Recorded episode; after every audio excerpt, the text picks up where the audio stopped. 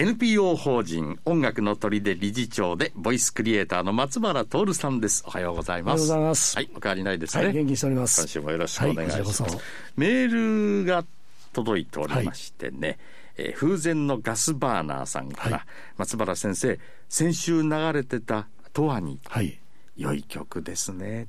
先月父親が亡くなったのでじーんときました。ああそうですか。ありがとうございます。それから卓球大好きみこちゃんさん、はい、私の義理の母がグループホームで過ごしていますが歌の大好きな母が急に歌を歌わなくなったらしく私は悲しいです、え会えなくて認知が進んでいます。リモートを増やそうかと思っています。何か思い当たることがあれば教えてください。毎回拝聴させていただいてます。ありがとうございます。ということ。それからおもちゃ箱さんからは松原先生へ桃太郎少年合唱団一緒に応援しましょうね。といただきました。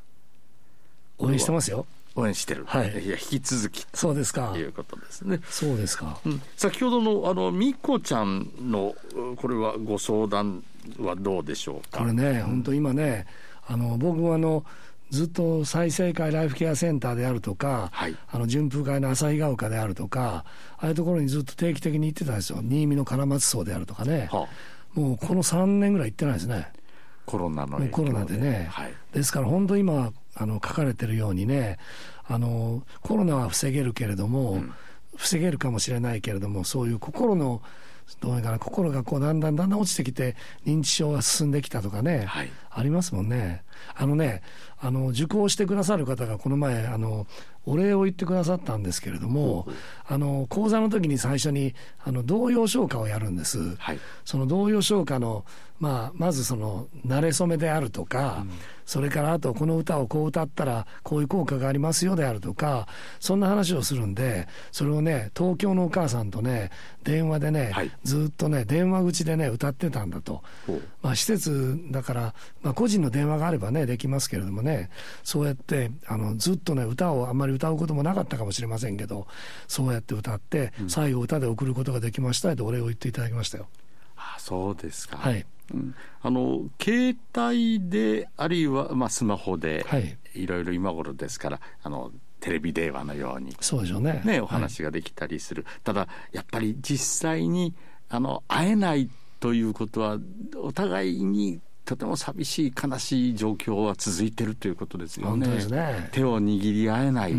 という、うん、同じ空気感というのかな、はい、これが一緒にいるという実感ですもんね。はい、そうですね。スマホじゃそれはできない、うん、なかなかね、本当そのリモートとかじゃできない部分ですね。ですよね。うん、でもやっぱりあの声を聞かせてあげることはいいことだしね、お互いに声を聞くことがね、あのいいことだと思いますので、はい、なんか最善の方法でね。あのね、ぜひ頑張っていただきたいと思いますね。まずまず声でつながっているという、ねうん、ね、できればしょっちゅう。そうですね。ですね。はい。はい。またあのご相談などありましたらお気軽にあのメールやファックス、お電話でも結構です。はい。はい、えっ、ー、とあ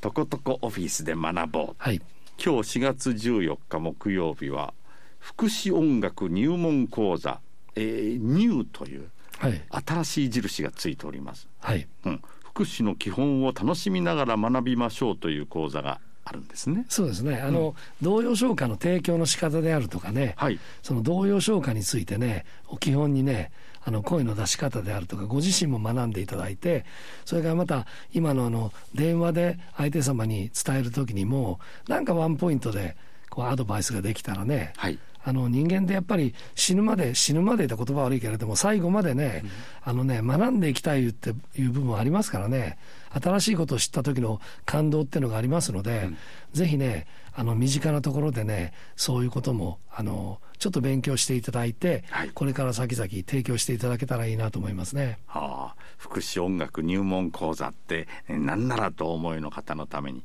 アマチュアからプロフェッショナルまでコミュニケーションのための勉強会一緒にやりませんか？ね、というような呼びかけでね、はい、えー、毎月第2木曜日の10時から「とことこオフィスが会場ということです、はい、岡山市南区東神殿で個人でもグループでも OK ですよえー、参加費は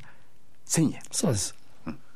日は何ぐらい集まりどうですかね？今日はもう雨ですし、そうですね、うん、まあぜひねあの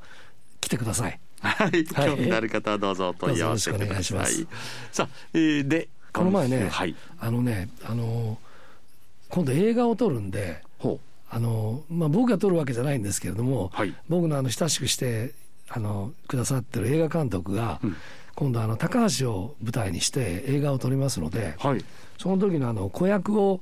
子役をちょい役だけどもセリフありいうやつを、はい、あのうちのトコトコハウスの子供たちに、うんうん、から何人かあので頼まれたんで、はい、それ 3, 3人言われたんで3人パッパッパッと選んでこの子にしようとかあの言ったらどうですかって先生に言ったんです、はい、そしたらそれはあの公平性を書くと。あ公平性そうなんですよ。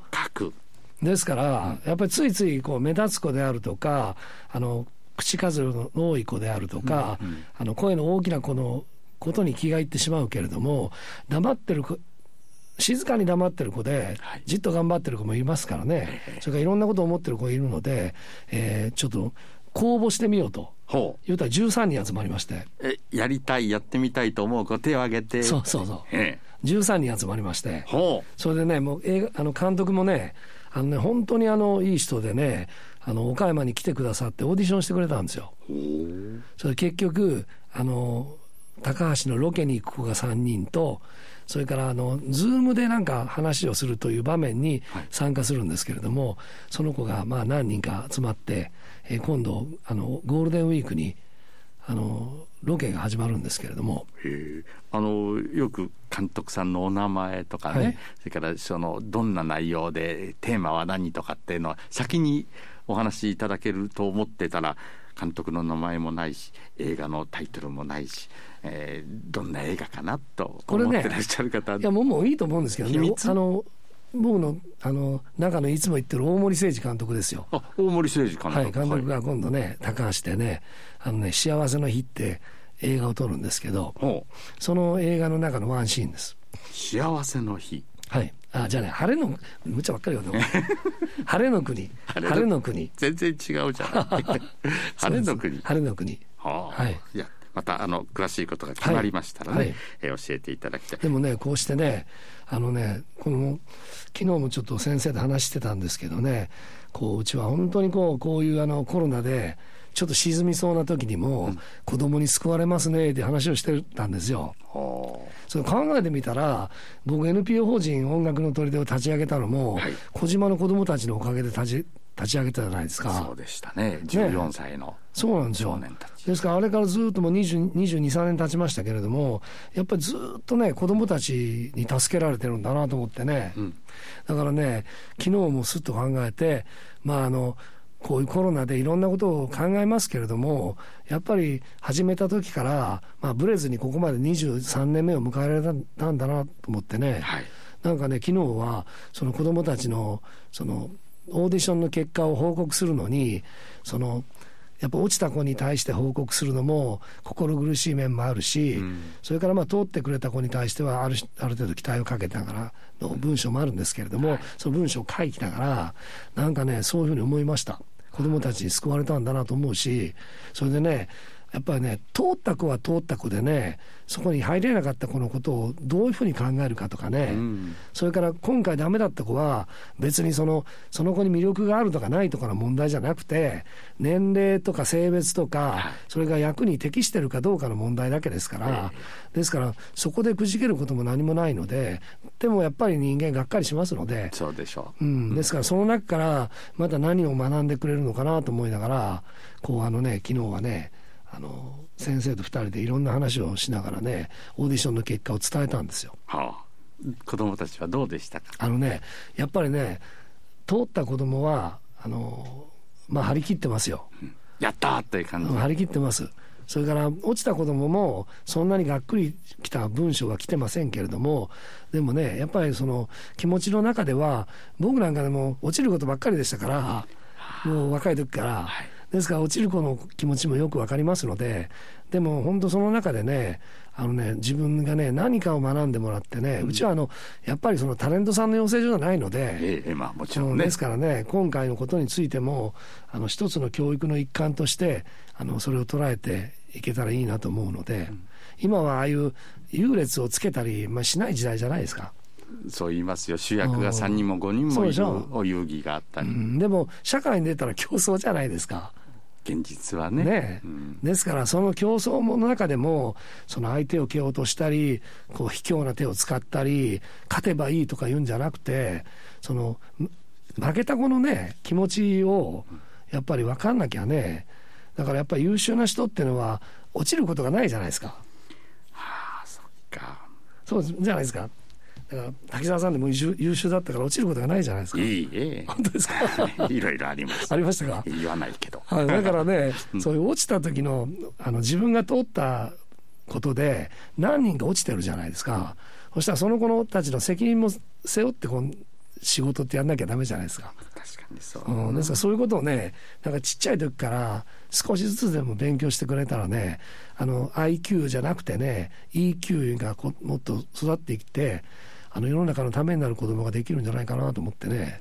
うん、それでねやっぱりこういうって考えたら死生即奪ってね山田報告さんのね山田報告先生が言いました。その誠実な心と慈愛の心とねやっぱりそういうのを持ってねこれからやっていくのを考えたらやっぱりこうあれだなあの青少年の健全育成の23年やってますけどやっぱり根本は死生即奪なんだなと思いながらねあのふと思いました。はい。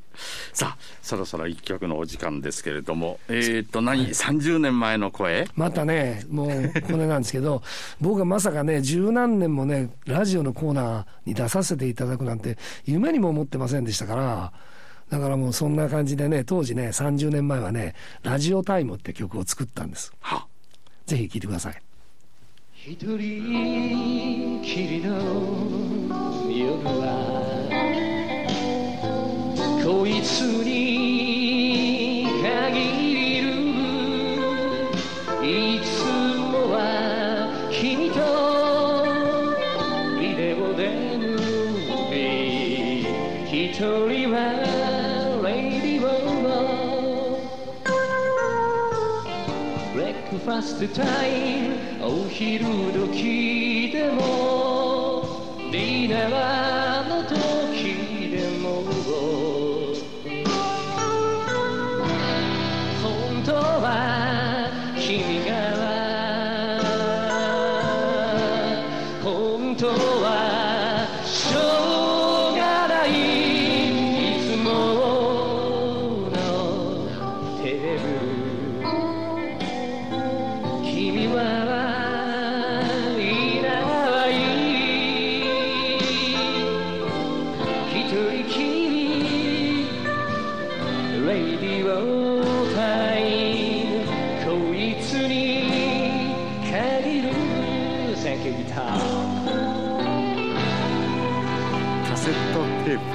伸びてる伸びてるような感じねちょっと矢沢永吉さんが入ってたりします。あそうですね。雰囲気として。そうですね、はい、照れてます？照れてますでも いい「ラジオタイム」というタイトルの、はいええー、そうですか。そうです。来週は何が登場するか。さっきのね、あの電話の方もね、はい、あのね例えばねあのね諸女寺のたぬき林。諸諸諸女寺があるでしょ。あの美子ちゃん？そうですそうです、うん、諸女寺のたぬき林ってねあの口元のトレーニングにもなるしね、はい、それからねあのね頭のトレーニングにもなりますから「しょしょ」とかね「ツンツン」とか「月夜だみんなこい